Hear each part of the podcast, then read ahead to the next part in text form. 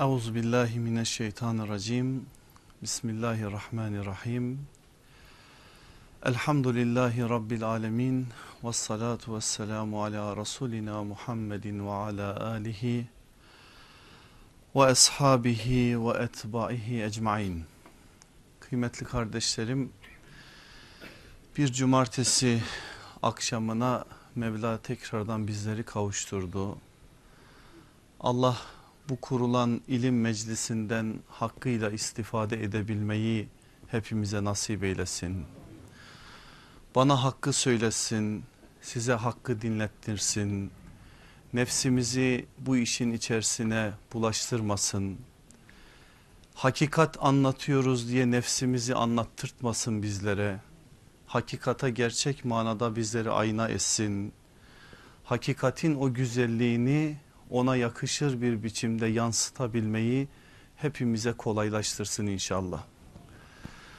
Bu konuda sahabe-i kiram efendilerimizin inanılmaz derecede bir güzellikleri var. Onlar nübüvvetin aynaları olarak gerçekten öyle bir yansıttılar ki bakın biz 14 asır sonra bile o aynanın üzerinden nübüvvetin izlerini okuyoruz. Bize Kur'an'ı yansıttılar, bize sünneti yansıttılar, bize kendi yaşadıkları hayatla birçok hakikati yansıttılar ve yaşadıkları o zaman içerisinde aleme derin izler bırakarak giderek bu manada 14 asır sonra bile önümüzü aydınlatacak güzellikleri bizlere miras bıraktılar. Çok güzel bir hoş seda onların bıraktıkları bize düşen de zaten onları anlamaya çalışmak ve onlar gibi olma adına gayret içerisinde olmak. Mevla hepimize inşallah son nefesimize kadar bu güzel yolculuğu, bu manadaki hassasiyeti, bu manadaki titizliği nasip eylesin ve kolaylaştırsın. İnsanoğlu müstahni değil müstahnilik başladığı anda te tehlike başlıyor. Başkalarına hep ihtiyaç duyar. O ihtiyaç duyduğu bağlar üç temel bağlardan oluşur. Onlardan birisi aile bağıdır ki biz onu kısmen işledik. İkincisi akrabalık bağlarıdır ki onu da işledik. Sosyal hayatın üçüncü önemli bağına söz gelip dayandı. Bugün inşallah komşuluk bağıyla bu meseleyi anlamaya çalışacağız.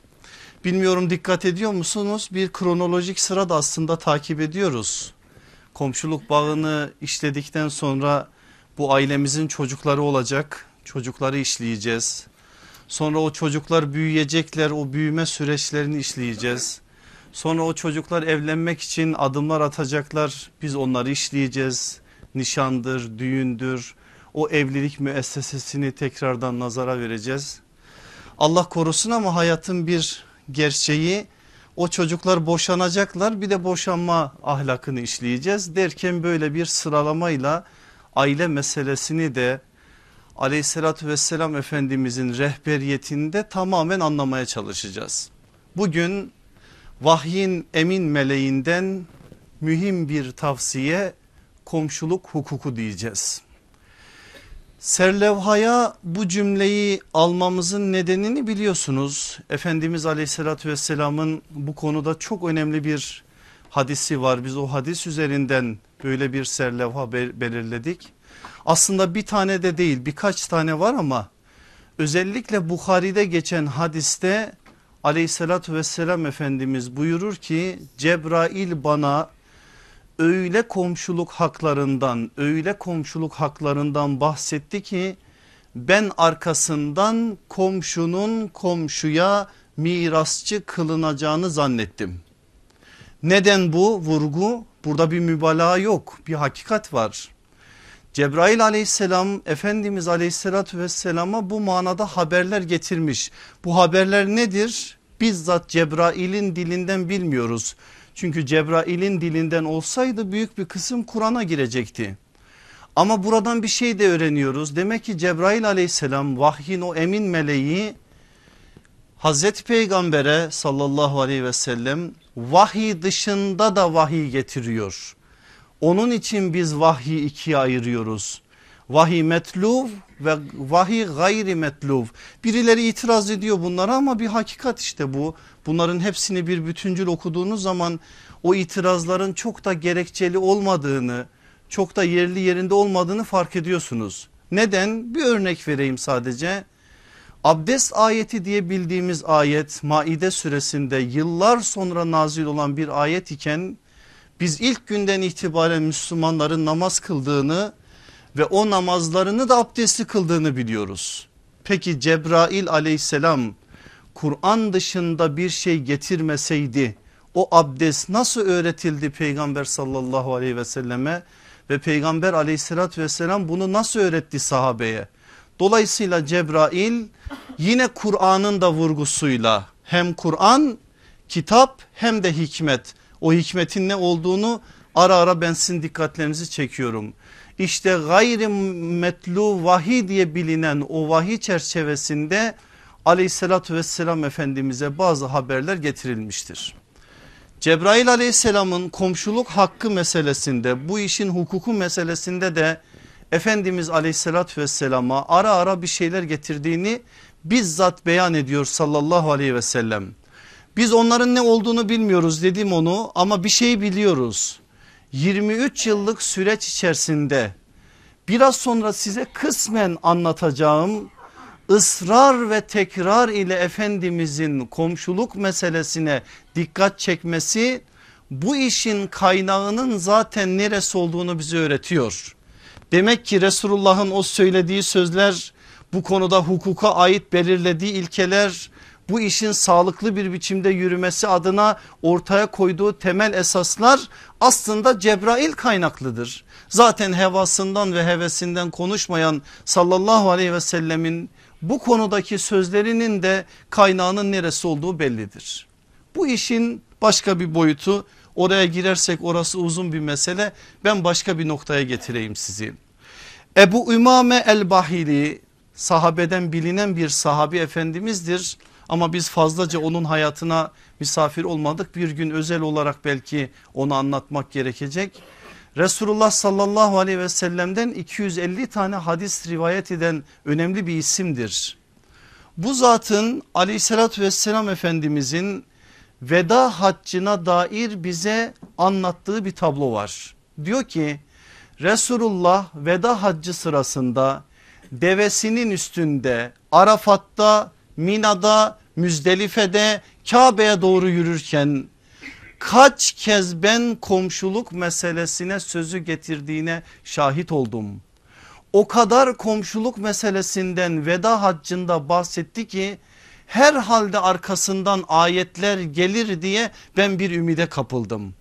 İşte o zatın Allah Resulü'nü gören o nübüvvet atmosferini yaşayan birinin özellikle de veda haccı sırasında Efendimizin bu konuya da bu kadar duyarlı bir biçimde ısrar ve tekrarla dikkat çekmesini belirtmesi de meselenin bir Müslümanın değerler listesinde bu işi nereye yazacağına dair önemli bir ipucu verir bize. Burada bu işin ehemmiyeti, önemi gerçekten bizim şu anda ihmal etmemize bakmayın. Bizim şu anda anladığımızın çok daha ötesinde bir meseledir. Aynen akrabalık hukuku meselesinde olduğu gibi aleyhissalatü vesselam efendimizin ısrarla İslam toplumunun esası kılarak zemine bunu yerleştirme adına gayret içerisinde olduğu bir meseledir. Bu kadar önemli bir meseleyi ben size nasıl anlatacağım? Dört tane ana başlıkta anlatacağım aziz kardeşlerim. Bir, Kur'an-ı Kerim'de komşuluk diyeceğim. İki, sünnet-i seniyede komşuluk diyeceğim. Üç, kulların hukuku çerçevesinde komşuluk diyeceğim. Dört, saadet asrının rehberliğinde komşuluk diyeceğim. Hocam nasıl bitireceksin bu kadar meseleyi bana soracaksınız ben de bilmiyorum. Zorlamayacağım eğer ilk üçünü anlatabilirsem özellikle dördüncü başlık saadet asrının rehberliğindeki komşuluk meselesi biraz daha geniş ele alınmalı. Belki onu bir sonraki derse havale edebiliriz. Gelin öyleyse birinci maddeden bir başlayalım. Kur'an-ı Kerim'de komşuluk. İlahi kelamın önüne bu meseleyi öğrenme adına oturduğumuzda müfessirlerimiz ayetlerin tefsirlerine dair bize bazı bilgileri verirken dolaylı olarak bazı ayetlerin komşuluktan bahsettiğini söyler. Mesela Tahrim suresi 11. ayet Ahzab suresi 60 ve 61. ayetler Tevbe suresi 6. ayet Mümtehine suresi 8. ayet hatta bazı müfessirlere göre Maun suresi özellikle Maun küçücük yardım o yardımın kime yapılacağı meselesini açıklarken e, ulema bu meselenin içerisine de komşuyu dahil ederler. Bunlar dolaylı ayetler bunlar bir tarafta sizin zihninizde dursun tefsirlere müracaat eder görürsünüz göreceğinizi.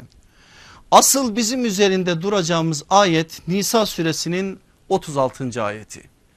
Ayet doğrudan komşuluk meselesine hem de çok önemli yönlerine belki biraz sonra okuyacağım şaşıracaksınız ama üzerinde belki de saatlerce konuşulması gereken meselelerine değiniyor ilahi kelam. Ne diyor Rabbimiz? Yalnız Allah'a ibadet edip ona hiçbir şeyi ortak koşmayın. Va'budullahe ve la tuşriku bihi şey'e. Ona ibadet edin ama yalnızca ona hiçbir şeyi de ona ortak koşmayın. Hemen dikkatimizi bir şey çekmeli. Nedir? İbadet edin ortak koşmayın. Aslında ne gelmeliydi? İman edin ortak koşmayın gelmeliydi. Ama ibadeti öne çıkardı ayet. Yani ubudiyetten bahsederek ayet sözünü açtı. Neden? Çünkü biraz sonra sıralayacağı dokuz tane sorumluluk ibadetle ameli anlamda ibadetle alakalıdır. Dolayısıyla sözün özü olan sözünde hiçbir zaman çelişki bulunmayan ilahi kelam başından sonuna kadar aktaracağı mesaja uygun bir biçimde kelimelerini de özenle seçerek bu konuda böyle bir şey ortaya koyar. İbni Atiye'nin çok güzel bir sözü var diyor ki bazen bir ayetin içerisinden bir tek kelimeyi çıkarsanız sonra yeryüzünün en güzel dil alimlerini toplasanız deseniz ki oradan çıkardığımız kelimeye bildiğiniz başka bir kelimeyi koyun. Hangi kelimeyi koyarlarsa koysunlar Allah'ın koyduğu o kelimenin verdiği mesajı yakalayamazlar. Belki eş anlamlıdır yakın anlamlıdır fark etmez. Bir harfi cer bile bir harf orada durması çok önemli hikmetlere ve mesajlara bağlıdır. Allah sözün özünü en güzel bir biçimde oluşturmuştur ve en kamil bir biçimdedir. Bu ayette de görüyoruz. Ne diyor Kur'an devam ediyoruz. Ve bil valideyni ihsane geldi konularımızdan biri. Ana babaya ihsanda bulunun. Ve bizil kurba akrabalara da ihsanda bulunun vel yeteme yetimlere vel mesakin miskinlere vel cari zil kurba. Ne dedi Kur'an? Asıl konumuz bu zaten yakın komşulara. Bakın farklı bir ifade kullandı. Yakın komşulara. Vel caril cunubi uzak komşulara.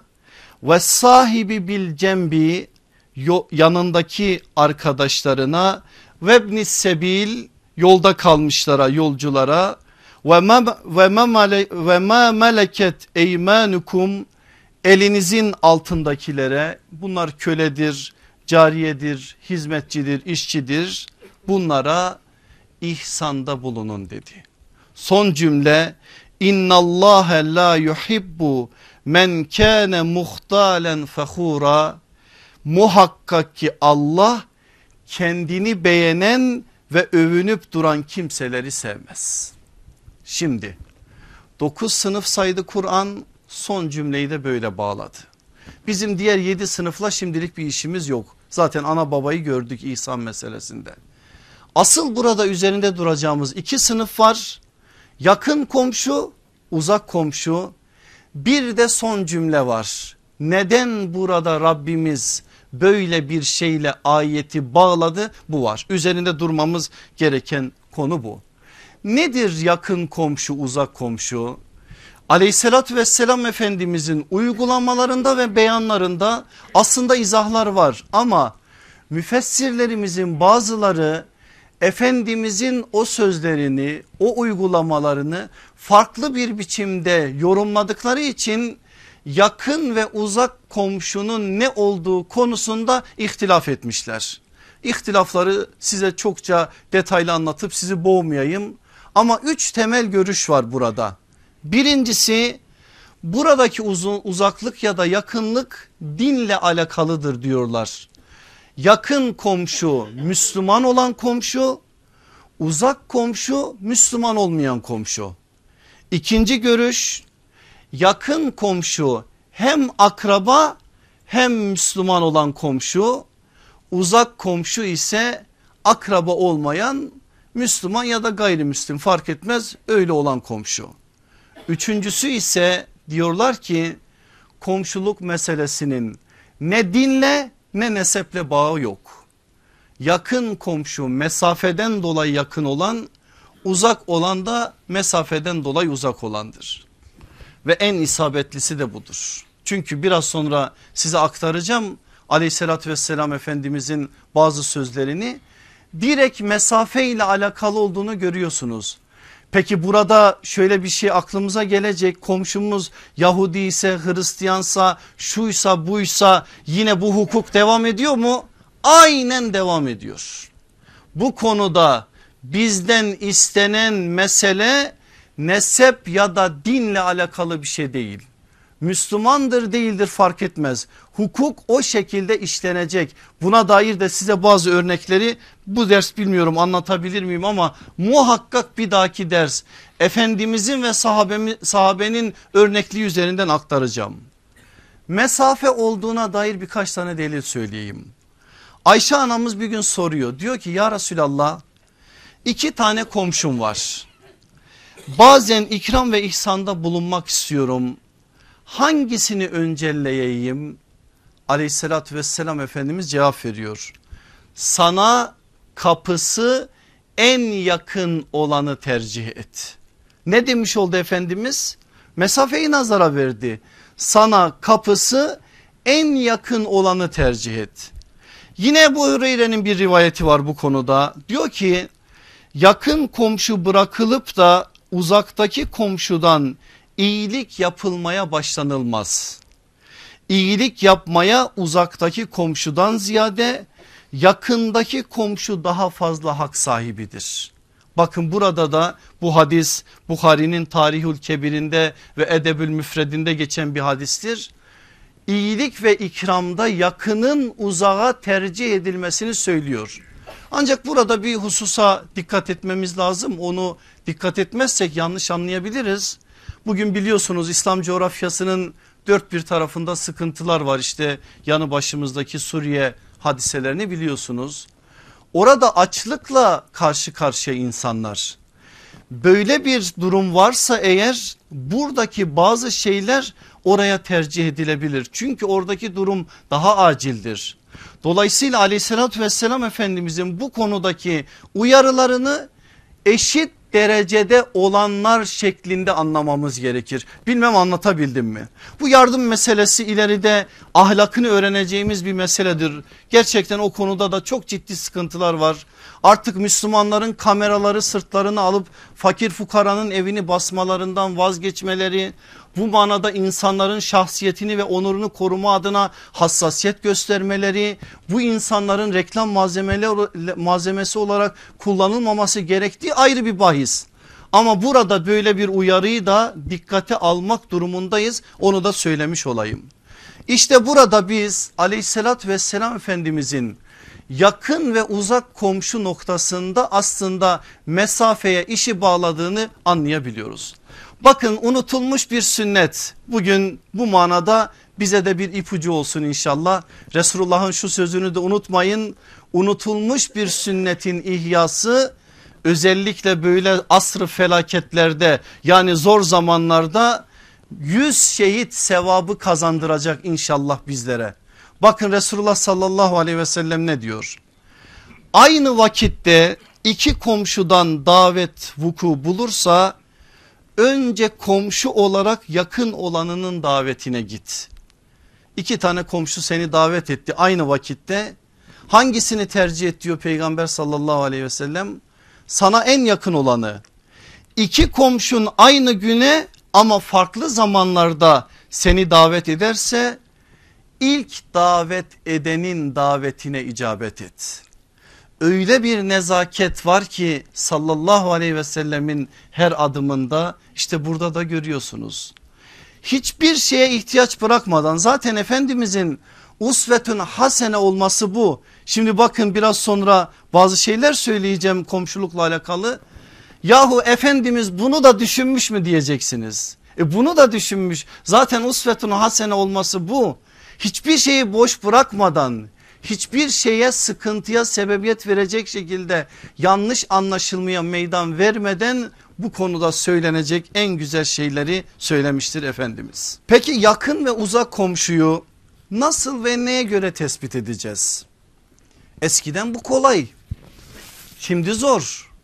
Mesela Hazreti Ali diyor ki kapının önünden bağıracaksın. Sesinin son noktası senin uzak komşun. Şimdi yapabilir misiniz bunu?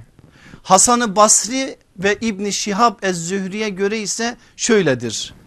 Şu sizin eviniz şöyle kabul edelim. 40 ev bu taraftan 40 ev sağdan 40 ev soldan 40 evde arkadan sizin komşularınızdır. Bunu tespit edebilir misiniz şimdi? Şimdi evler yan yana değil biliyorsunuz üst üste sıkıntımız var bu konuda. Başka bir rivayete göre ise ezanı bir mescitten duyan o mahalle sakinleri birbirlerinin komşularıdır. E şimdi maşallah bizim bazı camilerimizde mikrofon öyle bir gümbür gümbür geliyor ki dört mahalleyi aşıyor. Bunu da tespit etmek zor. Yaşadığımız zemini görüyorsunuz. İşte bazılarımız öyle yerlerde oturuyor ki 20 daire 30 daire alt alta üst üste. Böyle bir yerde betonlarla çevrili bir alemde komşuluğu bu manada tespit etmek de zor. Ne yapacağız? Burada bir formül yok elimizde. Elimizden geldiğince en azından oturduğumuz apartmanın tamamını yakın komşu olarak kabul edeceğiz. Eğer 2-3 katsa apartman 2-3 tane de etrafındakileri buna dahil edeceğiz. Ama eğer fazlaysa 40 tane 50 tane 20 tane 30 tane ise bir iki tanesini buna dahil edeceğiz. Biraz uzak komşu meselesini de sitede oturuyorsanız sitenin tamamını yoksa işte bir mahallenin bir bölümünde oturuyorsanız orada sesinizin sedanızın selamınızın bir şekilde o hukuku devam ettirecek halkanın ulaşabileceği kesimleri buna dahil etmeniz gerekir. Bu konuda böyle bir tespiti yaptığımız zaman hukuku işletme noktasında da gayret içerisinde oluruz. Peki buradaki bu bilgilerin üzerine ayet nasıl bitiyordu? Muhakkak ki Allah kendini beğenen ve övünüp duran kimseleri sevmez. Niye böyle bitti ayet? Aslında burada çok önemli bir mesaj var. Bakın akrabalık meselesini konuştuğumuz zaman ana baba hukukunu konuştuğumuz zaman şimdi de komşuluk meselesini konuşuyoruz. Bunu da konuştuğumuz zaman Hemen itirazımız belli. Hocam işte görüyorsun halimizi. Zaten düşmüşüz bir ekmek parasının peşine. Büyük şehirde yaşamak zor. Trafik şu 40 tane bahane geliyor. Ancak gerçekten şöyle kimselerin olmadığı bir yerde başımızı ellerimizin arasına alıp işin muhasebesini yaptığımızda ihmalimizin ya da bu bahanelerimizin çok da gerçekçi olmadığını evet gerçekçilik payı var ama çok da olmadığını asıl altında bir müstahnilik olduğunu fark ediyorsunuz. İnsan süreç içerisinde imkanları da özellikle artınca tamam ben kendime yeterim diyor. E zaten müstahnilik de budur. Ya da bakıyorsunuz aileler aile büyük Biz kendi kendimize yeteriz. Bize yabancı lazım değil. Ne yapacağız komşuyu deyip o noktaya getiriyor işi. Ya da arkadaş çevresi oluşturmuş işte cemaat, vakıf, dernek, parti, hizip neyse ben bize yeterim diyor. O manada da yapılacak yapılıyor. Falanca İstanbul'un ucunda bir köy derneği var.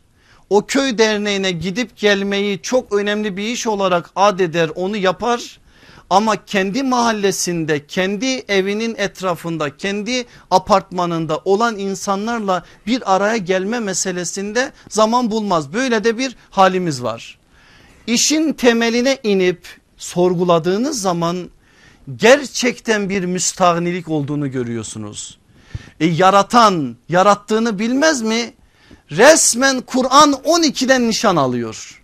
Senin diyor bu halin müstahniliktir Unutma ki Allah övünüp duran kendisini beğenen kibire düşen ve bu manada kibrini yavaş yavaş arttıran adamı sevmez.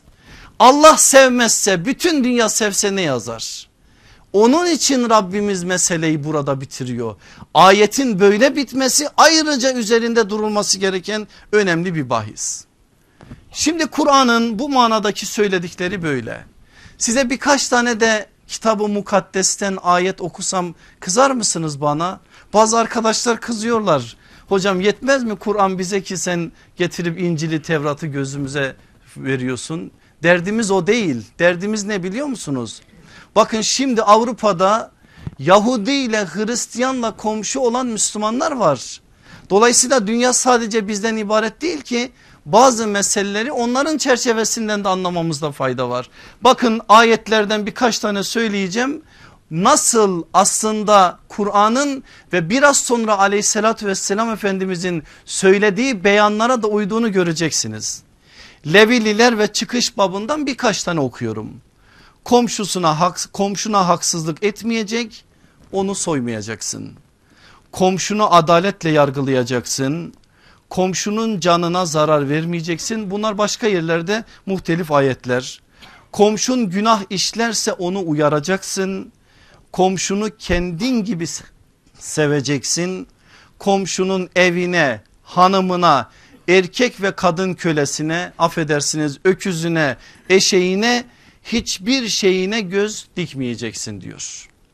Aslında ne kadar da tahrif edilmiş olursa olsun yine de içlerinde bazı hakikatler taşıdığını da görebiliyoruz. İnsani anlamda bu manada ortak bir dil olduğunu da buradan en azından fark edebiliyoruz. Kur'an'ın verdiği mesajları bu kadarla iktifa edelim. İkinci maddeye gelelim. Sünnet-i seniyede komşuluk. Bu konuyu da size dört başlıkta anlatmak istiyorum. Birinci başlığımız şu komşularımızın dertleriyle alakadar olmak ümmet olmanın en temel şartıdır. Bir daha söyleyeyim mi? Komşularımızın dertleriyle alakadar olmak ümmet olmanın en temel şartıdır. Ne diyor aleyhissalatü vesselam Efendimiz? Hepiniz biliyorsunuz. Komşu meselesini aklımıza getirdiğimiz anda ilk aklımıza gelen hadis bu. Nedir? Kendisi tok, komşusu aç kendisi tok komşusu aç iken yatan bizden değildir diyor sallallahu aleyhi ve sellem. Ondan olmamak yani ümmeti Muhammed'den sayılmamanın en önemli alanlarından birini gösteriyor Efendimiz bu manada. Aleyhissalatü vesselam Efendimiz bu konuda sorumluluğa davet ediyor bizi. Sen nereden bileceksin komşunun aç olup olmadığını onunla ilgilenmesen halini ahvalini sormazsan hukukunu işletmezsen bilir misin aç mıdır susuz mudur? İnanın bakın dostlar şunu söyleyeyim size bazen durumunu çok iyi bildiğiniz durumunun maddi anlamda iyi olduğunu zannettiğiniz bazı kardeşleriniz içlerinizde ayağa kaymıştır farklı noktalara gelmiştir mülkü veren Allah onun elinden mülkü alıp çekmiş almıştır ama siz onun ahvalini sormadığınız için o da iffetinden dolayı size halini arz etmediği için aç susuz yatıyordur da bazen haberimiz yoktur. Ama biz eğer Müslüman olarak sorumluluğumuzun farkına varsak istetmeden değil istetmeden vermeyi bir öğrenmemiz lazım artık bizim. Falanca yer filanca şey filanca adam bu isteme meselesini aramızdan kaldırmamız lazım. Müslüman böyledir. Neden Resulullah sallallahu aleyhi ve sellem Rume kuyusunun satın alma meselesinde satın alma gücüne sahip olan sadece Hazreti Osman olmasına rağmen Hazreti Osman'ı kendi huzuruna çağırıp Osman git o kuyuyu al gel demeyip de umuma bir söz söyleyerek kim cennet karşılığında Rume kuyusunu satın alacak diyerek yine işi Osman'a havale etti. Bir ahlak öğretiyor peygamberimiz bize. Allah aşkına ne olur halinizi ahvalinizi sorarken bile Müslüman kardeşinizin gözlerine bakarak sesinin titremesinden gözünün kaymasından söylerken bir şeyi söyleyememe adına halden hale girmesinden onun ihtiyaç sahibi olduğunu anlayacak ve gereğini yerine getireceksiniz. Getireceğiz kendimi de işin içine dahil ederek. Yoksa biz bu sözleri sadece duymuş oluruz. Aleyhissalatü vesselam Efendimiz tokken aç yatanların halinden haberdar ol diyor bize. Onun için alakadar ol sosyal bir insan ol etrafını bil komşundan haberdar ol akrabandan haberdar ol bu konudaki sıkıntı içerisinde olanlara ne kadar yapabilirsen el uzatma adına sorumluluğunu yerine getir. Başka bir şey daha diyor Efendimiz Allah katında arkadaşların en hayırlısı arkadaşına faydalı olandır. Yine Allah katında komşuların en hayırlısı komşuna komşusuna en çok hayrı dokunandır diyor. Hadisin kaynaklarını vermiyorum artık yazacak arkadaşlar sitedeki dökümanın altını oradan alırsınız. Bir diğer hadis kim Allah'a ve ahiret gününe iman ediyorsa komşusuna iyilikte bulunsun. Kim Allah'a ve ahiret gününe iman ediyorsa komşusuna ikram etsin diyor. Maddi olanı anladık. Bakın açlıktan bahsediyor, ikramdan bahsediyor, iyilikten bahsediyor. Ama sadece bu işi maddi anlarsak da yanlış anlarız. Bazen komşularımız maddeden toktur ama manen açtırlar. Adam maddeten karnı tok evi barkı arabası şuyu buyu senden benden daha iyi. Ama asıl açlıktan onun neredeyse beli kırılacak ve sen bundan habersizsin. Manen açlığını giderme adına da senin sorumluluğun var Müslüman bunu bil. Ne kadar yapabileceksin haftada bir gün 15 günde bir ayda bir iki ayda bir üç ayda bir fark etmez. Şöyle bir topla komşularını peygamberin sünneti topla ikram et onlara hiçbir şey konuşma Sadece onlarla insani anlamda muhabbet et. Hal hatır sor, işten bahset, güçten bahset, sokaktan bahset, bir şeylerden bahset. Ama ille de meseleyi bir noktaya getirmeye çalışma. Ortak paydan komşuluk olsun. Bu konuda arızalar var onun için bakın buna dikkat çekiyorum. Yapıyoruz, yapıyorsunuz. Geliyor etrafında bir sürü ev var, bir sürü komşu var. Herkes aynı değil ki. Her telden adam var. Bir araya geldiniz. Şimdi bakıyorsun bizim kardeşlerimizden bir tanesi ille orada şeyhinin cemaatinin reklamını yapacak. Onu yapmasa o gün yatamaz uykusu gelmez onun onu yapacak. Ötekisi başka bir şey ötekisi siyaset sokacak işin içine. Oradaki muhabbeti ille de köretme adına bir şeyler ortaya çıkacak. Bu değil arkadaşlar iş. Komşuluktan bahsediyoruz. Allah'ın bizden istediği bir sorumluluğu yerine getirme adına bir şeyler yapmamız gerekir. O zaman niye muhabbetten bahsetmeyelim? Niye sadece ortak paydamız komşuluk? Adam ne olursa olsun belki de farklı bir dünya görüşünde hiç önemli değil. Belki de farklı bir dünyanın insanı öyle insanlar zaten önemli bizim için. O insanlarla da insani anlamda ortak paydaları bulup konuşmak dururken ille de dönüştürüp dönüştürüp meseleyi aynı noktaya getirmenin bir anlamı yok. Bir sevsin seni tebliğ böyle yapılır. Ancak seven sevdiğinin sözlerinden etkilenir. Önce bir sevdir kendini. Muhabbet adına bir şeyler oluşsun orada. Evet benim komşum güzel bir insandır söylediği doğrudur. Bu mesele hakkında da ben bir ona görüş danışırsam en isabetli görüşü alırım noktasına onu getir sabırla teenniyle sonra işi o noktaya vardır. Dolayısıyla burada bazı şeyleri dikkat ederek manevi açlıkları da unutmadan o manada da sorumluluğumuzu yerine getirmek zorundayız. İkincisi dostlar bu konuda sünnet-i seniyede komşuluk meselesinin ikinci maddesi. Komşularımızın bizden emin olması imanın kemalatı cennetin vesilesidir. Komşularımızın bizden emin olması imanın kemalatı cennetin vesilesidir. Müslim'de Ahmet bin Hanbel'de geçen bir hadis bakın sahabeyi sarsan bir hadis bu. Aleyhissalatü vesselam Efendimiz oturuyor bir gün bir anda farklılaşıyor yüzünün rengi değişiyor. Üç kez arka arkaya vallahi la yu'minu vallahi la yu'minu vallahi la yu'minu diyor. Vallahi iman etmiş olamaz. Vallahi iman etmiş olamaz. Vallahi iman etmiş olamaz. Biraz sessizlik oluyor. Sonra içlerinden bir sahabe efendimiz kim ya Resulallah diyor. Aleyhissalatü vesselam efendimiz diyor ki komşusu kendisinden emin olmayan kim, kimse iman etmiş olamaz. Eğer komşun senden emin değilse iman etmiş olamazsın. Ulema yumuşatmış biraz bunu hadis şarihleri ne demişler biliyor musunuz? Allah onlardan razı olsun yine biraz bizi kurtardılar diyorlar, diyorlar ki kamil manada iman etmiş olamaz. El hak doğrudur da bu. Dolayısıyla komşun emin değilse sende burada imanın kemalatı adına bir sıkıntı var. Aleyhissalatü vesselam Efendimiz Bukhari'de geçen hadiste ise kötülüklerinden komşusunun emin olmadığı kişi cennete giremez diyor. Kötülüğün kötülüklerinden komşusunun emin olmadığı kişi cennete giremez. Peki ne yapacağız da biz bu emniyeti sağlayacağız?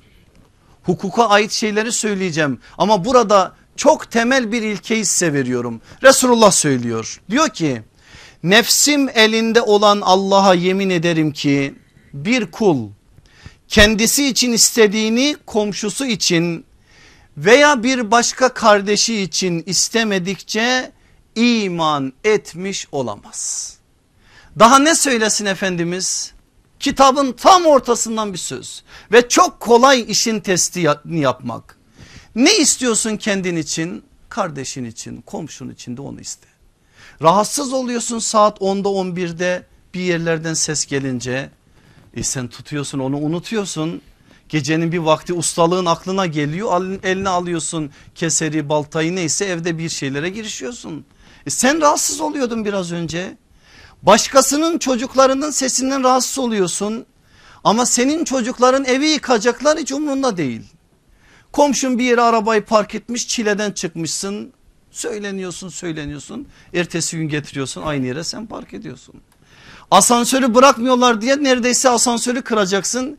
Ertesi gün misafirlerin geldiği zaman aynısını sen yapıyorsun. Yapıyoruz değil mi bunları? Hayal değil bunlar. Ama ne dedi aleyhissalatü vesselam Efendimiz? Ne istiyorsan kendin için komşunun için de onu iste. Ne istiyorsan. Bu nebevi empatidir biliyor musunuz? Nebevi empati sallallahu aleyhi ve sellem hayatın en temel ilkesini ortaya koyuyor. Emin olun bugün Müslümanlar olarak bunu anlasak bu memlekette ne ırkçılık asabiyet adına bir şey kalır. Ne sınıf çatışmaları adına bir şey kalır ne cemaat taassubu adına bir şey kalır. Kendisi için istediğini kardeşi için istemedikçe kamil manada iman etmiş olamaz. Ne istiyorsun Türk olarak? Kürde de aynısını iste.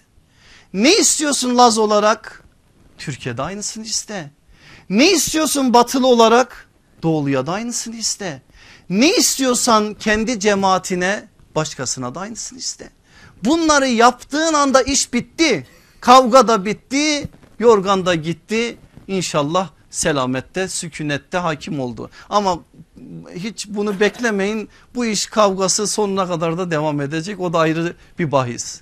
Şimdi biz nübüvvetin bu mesajlarıyla adam olmak için bunları konuşuyoruz. En azından içinizden bir miktar bile olsa insanlığı hayra çağıracak, iyiliği emredecek, kötülükten nehyedecek bir topluluk bulunsun diyor ya Rabbimiz. Ne olur sahabe-i kiramı kendisine örnek edinmiş bir ufacık cemaat lafla değil amelle bu işi ortaya koysa yahu Müslümanlık böyle yaşanıyormuş deyip temsiliyet adına bir örneklik ortaya koysa ne olur? Allah bizi onlardan saysın inşallah. Üçüncüsü komşularımızın şehadeti Allah katında çok değerlidir ve beratı kazanmanın en önemli sebebidir. Komşularımızın şehadeti Allah katında çok değerlidir ve beratı kazanmanın en önemli sebebidir. Efendimiz bakın ne diyor. Bir Müslüman ölür de en yakın komşularından üç kişi onun hakkında iyi bir şahitlik yaparsa Allahu Teala şöyle buyurur. Bildikleri hususta kullarımın şahitliğini kabul ettim. Ben de kuluma ait bildiğim bütün günahları affettim. Allah'ım bizi de onlardan say. Şimdi cenazelere gidiyorsunuz. Duydunuz falanca arkadaşınızın babasının cenazesi gidiyorsunuz. İmam efendi soruyor haklarınızı helal eder misiniz? Ederiz diyorsunuz. Şahitlik ederiz diyorsunuz. Bir şeyler diyorsunuz. Allah kabul etsin. Ama melekler bunları yazıyor mu bilmiyorum. Bilmiyorum. Bildiğim bir şey var buradan. Üç tane komşu eğer bunu derse ve bunu gönülden derse Rabbimizin buradaki müjdesi bu.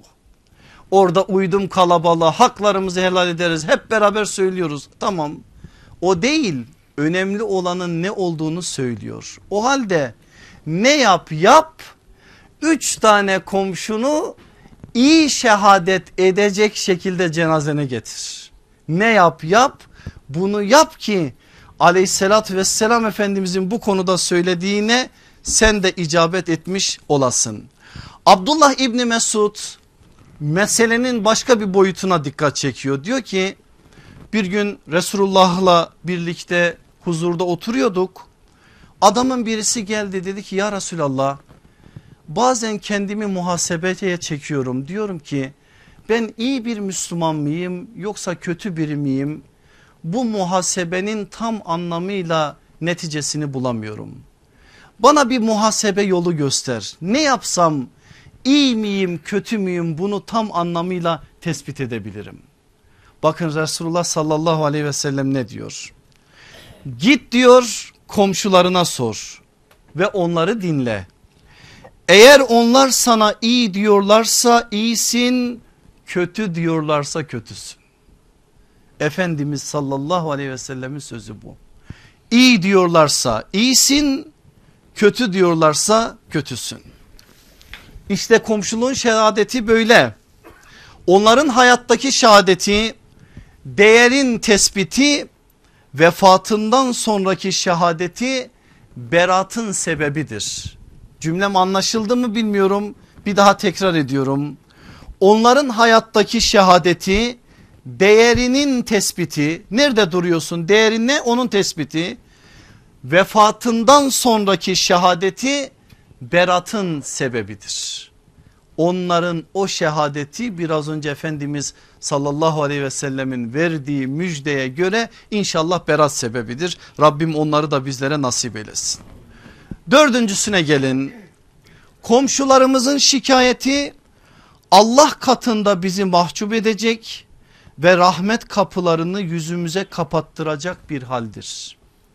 Komşularımızın şikayeti Allah katında bizi mahcup edecek ve rahmet kapılarını yüzümüze kapattıracak bir haldir.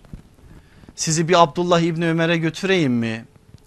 Bakın Efendimiz aleyhissalatü vesselamın vefatının arkasından yıllar sonraki bir hadise ama en hayırlı ikinci nesil tabi'in nesliyle oturuyor Abdullah İbni Ömer. Söz nasılsa bir yere geliyor ve orada Abdullah İbni Ömer şunu söylüyor. Diyor ki gerçekten biz öyle bir zaman geçirdik ki hiç kimseye altını ve gümüşü Müslüman bir kardeşinden daha sevimli olmadı. Hangi zamanı kastediyor? Peygamber sallallahu aleyhi ve sellemle geçirdiği zaman. O zaman diyor Müslüman bir kardeşin altından, gümüşten, her şeyden daha sevimliydi. Ancak ama ben şimdi bakıyorum ki hepimiz altın ve gümüş gümüşü Müslüman kardeşlerimizden daha çok seviyoruz. Bu sözü söyledikten sonra ne diyor biliyor musun biliyor musunuz Abdullah İbni Ömer? Ben Resulullah sallallahu aleyhi ve sellem'den şöyle işittim. O dedi ki kıyamet günü komşusu yakasına yapışmış Rabbim bu komşum kapıyı yüzüme kapattı ve iyiliğini benden esirgedi diyecek olan nice komşular vardır. İş, işin tehlikeli boyutunu bize söylüyor. Kapıyı yüzüne kapatacak, fakirdir şudur budur sofrasına almayacak biliyorsunuz hastalıkları altını gümüşü makamı mevkii şuyu buyu başka şeylerin üstünde görecek böyle bir ilişki kurduğu zaman da kıyamet günü o kapıyı kapattığı için kapılar da onun yüzüne kapanacak Allah muhafaza. İşte bundan dolayı Efendimiz aleyhissalatü vesselam kapılar ardına kadar açılsın diye ümmetin züht kahramanı olan Ebu Zer'e bir gün şunu diyecek. Ebu Zer diyecek çorba yaptın et yemeği yaptın. Ne yaparsan yap. Suyunu biraz fazla koy. O yemekte komşularının hakkı olduğunu da unutma. Ve onlara da ikram et. Onlara da bu konuda bir ikramda bulun ki o kapılar kapanacak sınıftan olmayasın. Aleyhissalatü vesselam Efendimiz bunun devam etmesini ısrarla istediği için bir gün şu uyarıda da bulunacak ama uyarıyı özellikle de hanımlara yapacak. Bilmiyorum bu konuda hanımların ihmali mi çok ki öyle olduğu için aleyhissalatü vesselam bunu diyecek. Ey mümin hanımlar sizden biriniz komşusunun hediyesini velev ki yanlış bir et parçası bile olsa küçümsemesin ne geldiyse alsın iyilikle karşılasın yapabilirse eğer daha güzelini onlara ikram etsin. Aleyhissalatü vesselam Efendimiz bunu söylüyor. Bu konuda da son bir örnek anlatayım mı size? Bakın Abdullah İbni Mesud, Ebu Hureyre, Bukhari, Hakim, Suyuti'den nakille bize bir tablo şimdi aktaracaklar. Bir mecliste oturuyorduk diyor ben Ebu Hureyre'nin naklini anlatayım size. Bir hanım geldi diyor. Aleyhissalatü vesselam Efendimiz de dedi ki ya Resulallah senin de tanıdığın falanca bir hanım var ya o hanım biliyorsun çok iyi ibadetlerini yapıyor. Geceleri de bazen ihya ediyor. Gündüzler de oruç tutuyor. Bazen elinden geldiğince de sadakada iyilikte bulunuyor. Ama o hanım komşularına sözleriyle eziyette bulunuyor. Ne diyor biliyor musunuz Peygamber sallallahu aleyhi ve sellem? O kadında hayır yoktur. Ve o cehennem azabına çarpıtılacaktır. Efendimiz söylüyor. Daha sonra mı yoksa aynı mecliste mi bilemiyoruz. Bir kadının haberi daha geliyor. Diyorlar ki ya Resulallah onu da Efendimiz tanıyor. Filanca kadın farz namazlarını kılar yağı alınmış peynirden sadece sadaka verir. Ne demek istiyor Efendimiz aleyhissalatü vesselama bu söz üzerinden? Yani sadakası azdır. Yağlı peyniri değil yağı alınmış peynirden sadaka verir. Biraz da azdır onun nafile ibadetleri. Ama komşuları o kadından çok memnundur. Hiç kimseye eziyet etmez. Sallallahu aleyhi ve sellem dedi ki o kadın hayırlı bir kadındır ve cennet ehlindendir. Bukhari'nin Edebül Müfredinde, Hakim'in Müstedrekinde, Suyuti'nin Eddurrul Mensur'unda bunu size aktardım. Neyi söylemiş oldu aleyhissalatü vesselam Efendimiz? Aslında meselenin özünü bu tabloyla veriyor bize. Diğerleri Cenab-ı Hakk'a karşı yakınlık adına yapılmış şey. Onu yaparken sen hayattan bu bağı koparırsan alacağın netice bu olur. Bu ikisini beraberce götürmelisin. Zaten namazın ufkunu anlayan bir insanın hayatın içerisinde böyle bir iş yapması mümkün müdür? Ama şekle indirgenir, indirgerse insan sadece şekilden ibaret olursa Allah muhafaza. Gelin üçüncü bahse. O ney? Kulların hukuku çerçevesinde komşuluk. Hukuk meselesi konuşulunca söylenecek çok söz var. Çok sözü de hak eder. Ama ben size bir tane hadis vereceğim sadece. Aleyhissalatü vesselam Efendimiz bir hadiste bir meselenin dışında komşuluk hukukuna ait her şeyi söylüyor. Bir meseleyi de başka bir hadiste söylüyor onu da söyleyeceğim. Yani işi bugün hukuk çerçevesinde Resulullah'ın beyanlarının gölgesinde anlamış olacağız. Size biraz sonra aktaracağım hadisi bize kim naklediyor biliyor musunuz? Hepimizin hayran olduğu, hayatını okuduğumuz zaman da kendimizden geçtiğimiz Muaz İbni Cebel radıyallahu anhuda aktaracağım. Muaz İbni Cebel bambaşka bir insan siz onu biliyorsunuz. Sen 18 yaşında iman et 22 yaşında Bedre katıl Bedir ashabından ol 28 yaşında Resulullah seni Yemen'e kadı olarak göndersin. Nasıl bir ilim elde etmişse Resulullah'ın kadısı olarak o yaşta Yemen'e varır. 35 yaşında da bu dünyadan çek git. Bu kadar kısa bir hayat ama bugün hangi kitabı açsanız Muaz karşınızda. Hangi kitabı açsanız tefsir, hadis, fıkıh, kelam, akaid, züht hangi kitabı açarsanız. Zaten Muaz İbni Cebel budur. Ben onu Bitlis'te anlatırken Allah öyle dilime getirdi. O cümleyi çok sevdim burada da söyleyeyim. İbni Cebel dağın oğlu ama dağın oğlu dağ gibi. Gerçekten sarsılmaz bir dağ gibi aleme ilim noktasında da cihat noktasında da mücadele noktasında da ahlak noktasında da bambaşka bir şey söylüyor. İşte o Muaz'ın bize söylediği Resulullah'tan duyduğu bize aktardığı bir hadisi size okuyacağım. Keşke bu hadisi şöyle bir tablo halinde yapsak da bütün apartmanlara assak. Resulullah sallallahu aleyhi ve sellem işi bize söylüyor. Diyor ki Muaz İbni Cebel adamın biri geldi. Resulullah sallallahu aleyhi ve selleme dedi ki ya Resulallah komşunun komşu üzerindeki hakkı nedir? Efendimiz de saymaya başladı. Dikkat edin. Senden borç isterse ona borç verirsin. Senden yardım isterse ona yardımda bulunursun. Muhtaç duruma düşerse ona el uzatırsın. Hastalanırsa onu ziyaret edersin. Vefat ederse cenazesini uğurlarsın. Ona bir hayır isabet ederse buna sevinir ve onu tebrik edersin. Eğer ona bir musibet gelirse buna üzülür ve ona taziyede bulunursun. Tencerenin kokusu ile onu rahatsız etmezsin.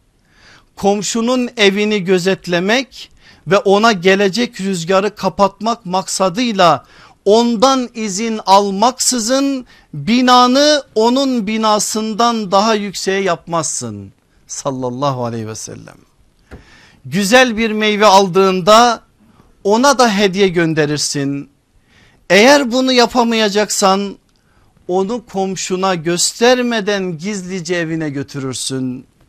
Çocuklarını satın aldığın eşyalardan bir parçayla dışarı çıkararak komşunun çocuklarını huzursuz etmez. Efendimizin beyanı. Bir, bir tane husus dışarıda kaldı bakın aleyhissalatü vesselam Efendimiz söyleyeceği her şeyi söyledi. Hukuk bu zaten. Eğer hukuku ahkemil hakimin olan bir makamın elçisi dile getirirse en güzel hukuku söyler. O hukuku da işte komşuluk hukuku çerçevesinde böyle beyan eder. Birer cümleyle tekrar tekrar edelim konu mühim sonra diğerine geçelim. Senden borç isterse ona borç verirsin. Şimdi bu konuda Mardinliler var aranızda kusuruma bakmasın ama onlar bana anlattılar ben onlardan duyduğum için size anlatayım. Şimdi bazen apartmanda bile bir bakıyorsunuz selam verince komşu selam almıyor. Bazen de biz o selam cimriliğinde bulunuyoruz. Mardinli bir zatın da karpuz bahçesi varmış. Kim selam veriyorsa selam almıyor. Geliyor biri selam aleyküm diye hiç oralı değil. Bir gün birinin ilgisini çekiyor. Gidiyor diyor ki ya komşu diyor selam Allah'ın kelamı. Söylüyoruz ne olur diyor selamımıza mukabelede bulunsan. Ya diyor selam selam da selam kelamı getirecek kelam da arkasından karpuzu götürecek. Onun için ne ben selamımı alayım ne sen selamımı ver. Böyle bir haldeyiz. Belki bir fıkradır ama gerçekten böyle bir halimiz de var. Ama aleyhissalatü vesselam Efendimiz de bunu söylüyor. Bu borç meselesini faiz dersini işlerken geçen dönemde işledik. Faizle mücadelenin en etkili yoludur borç meselesi ama karşılıklı hukuka dayandırarak ancak bu iş yapılmalıdır. O konuda da söylenen söylendi. Senden borç isterse ona borç verirsin. Senden yardım isterse ona yardımda bulunursun. Muhtaç duruma düşerse ona el uzatırsın. Hastalanırsa onu ziyaret edersin. Vefat ederse cenazesini uğurlarsın. Çok net anlaşılıyor.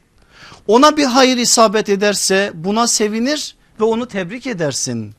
Eğer ona bir musibet gelirse buna üzülür ve ona taziyede bulunursun. Yani sadece felaket zamanlarında gözükmezsin. Saadet zamanlarında da gözükürsün. Resulullah böyle söylüyor. Zor biliyorum ben de zorluğun altındayım ama hakikat bu. Zaten derdimiz bu meseleler çerçevesinde bir şekilde hayatlara çeki düzen verdiğini söyledik. Bakın devamına tencerenin kokusu ile onu rahatsız etmezsin. Ne diyor? Balkonda mangal pişirip de milletin canını yakmasın diyor. Ne diyor? Ne yaptınsa eğer koku yayıldıysa apartmana onlara da ikram et diyor. Bakın bu konuda bir dahaki ders size Esma anamızdan bir rivayet aktaracağım. Neleri ihmal ettiğimizi o zaman göreceksiniz. Bazen biz bazı şeyleri düşünemiyoruz. Ama ince anlayışlı olan o ince anlayışın ifadesi nedir? Furkan sıfatını hayatına hakim kılandır. Yani Ömerül Faruk gibi Kur'an'ın Furkan sıfatıyla dirilmektir. Odur aslında ince anlayış. O ince anlayışa sahip olan insanlar saadet asrının o saadetli insanları bu manada neler söylemişler göreceğiz. Komşunun evini gözetlemek ve ona gelecek rüzgarı kapatmak maksadıyla ondan izin almaksızın binanı onun binasından daha yükseğe yapmazsın. Belediyeyi ikna edebilirsin adamındır senin alttan girdin üstten girdin tamam ikna ettin. Ya komşun şikayetçi ise bak aleyhissalatü vesselam Efendimiz bunu söylüyor. Zor değil mi anlamak? İşimize gelmeyen bir mesele ama hesabı var bunun. Eğer o komşun güneşi kapandı rüzgarı engellendi şu oldu bu oldu. Bundan dolayı senden şikayetçi ise ne yap yap. Elini öp ayağını öp. Alttan gir üstten gir. Şimdi git helallik al bu meseleyi oraya bırakma. Ve bundan sonra yapacaksan eğer bir kat fazla çıkma adına biraz balkondan bir metre fazla alma adına biraz evi genişletme adına komşularına rahatsızlık verecek şekilde adımlar atma diyor senin ve benim iman ettiğimiz peygamberimiz. Böyle Allah Resulü aleyhissalatü vesselamın usvetün hasene oluşu, oluşu bu işte. Güzel bir meyve aldığında ona da hediye gönderirsin. Ya da onu eğer bunu yapamayacaksan olabilir yapamayabilirsin. Onu komşuna göstermeden gizlice evine yürütürsün. Gizlice evine götürürsün. Burada eskiden bizim büyüklerimiz çok önemli şeyler söylerlerdi. Şimdi Anadolu'daki o güzellik buralara taşınmadığı için modern hayat bizi farklı yerlere savurdu. Gerçekten bu konuda çok önemli itina ile bazı şeyler yapılırdı. İşte kaynağının da Efendimizin bu beyanı olduğunu anlıyoruz. Çocuklarını satın aldığın eşyalardan bir parçayla dışarı çıkararak iyi bir oyuncak almışsın salmışsın çocuğu dışarıya Mahallede başka çocuklar var ona karşı farklı ilgi gösteriyorlar. Efendimiz onu söylüyor işte. Komşunun çocuklarını huzursuz etmezsin diyor. Aleyhissalatü vesselam Efendimizin hukuka ait bir hadiste söyledikleri bunlar. Dedim bir tanesi burada yok onu da söyleyeyim o ney? Aleyhissalatü vesselam Efendimiz ondan önce bu hadisin devamını söyleyeyim diyor ki hadisin devamında nefsim elinde olan Allah'a yemin ederim ki Allah'ın rahmetiyle esirgediği az kimseler hariç komşunun hakkı asla tam anlamıyla ödenemez. Bunları söylüyor sonra Efendimiz bunu da söylüyor. Allah'ın rahmetiyle esirgediği az kimseler hariç komşunun hakkı asla tam anlamıyla ödenemez. Allah'ım bize o rahmetinden nasip ver ki o nasiptar olanlardan olalım inşallah. Burada söylemeyen o bu hadiste söylemeyen hakkı söyleyeyim. Bakın Efendimiz ne diyor? Evin komşusu eve başkalarından daha fazla hak sahibidir. Yakınındakine sahip olmada ilk hak komşunundur. Anladınız mı ne diyor Efendimiz? Evini satacaksın. İlk haber vereceğin kimdir? Emlakçıdan önce yanındaki komşundur. Arsanı satacaksın iş yerini satacaksın. İlk haber vereceğin kimdir? Komşundur. Ona söyleyeceksin başkasına 3 ise ona 2,5 2,70 2,80 neyse komşuluk hakkı biraz da ikramda bulunacaksın. Komşu hakkı bu ama ben sana bu fiyata veriyorum. İlk hak senindir sana teklif ediyorum. Alırsan al almazsan başkasına söyleyeceğim diyeceksin. Bu sünneti ihya edeceksin. Aleyhissalatü vesselam Efendimiz bu konuda da bize böyle bir uyarıda bulunuyor. Allah hepimizi bu uyarılar çerçevesinde hayatını tanzim eden şekillendiren burada o rahmeti rahmete muhatap olan bahtiyarlar var ya o bahtiyarlardan kılsın inşallah. Şimdi şöyle bir şey aklımıza gelebilir. Tamam iyi hoş da ya adam komşumuz çok da öyle iyi birisi değilse her türlü sıkıntı elinden geliyorsa yine de bu tarz şeyler geçerli mi? Bunlar sağlanmalı mı? İlimden bahsettim. İlim şehri aleyhissalatü vesselam Efendimiz. Kapısı da Hazreti Ali kapısından bir şey söyleyeyim son sözüm olsun. Bakın Hazreti Ali bu konuda nasıl bir şey söylüyor bize. Diyor ki güzel komşuluk komşuya eziyet etmemek değil. Asıl güzel komşuluk komşunun eza ve cefasına sabr etmektir. Söz Hazreti Ali'nin kerremallahu veçe. Allah bizi de bu sözün gölgesi altında yaşasın inşallah. Velhamdülillahi Rabbil alemin. El Fatiha.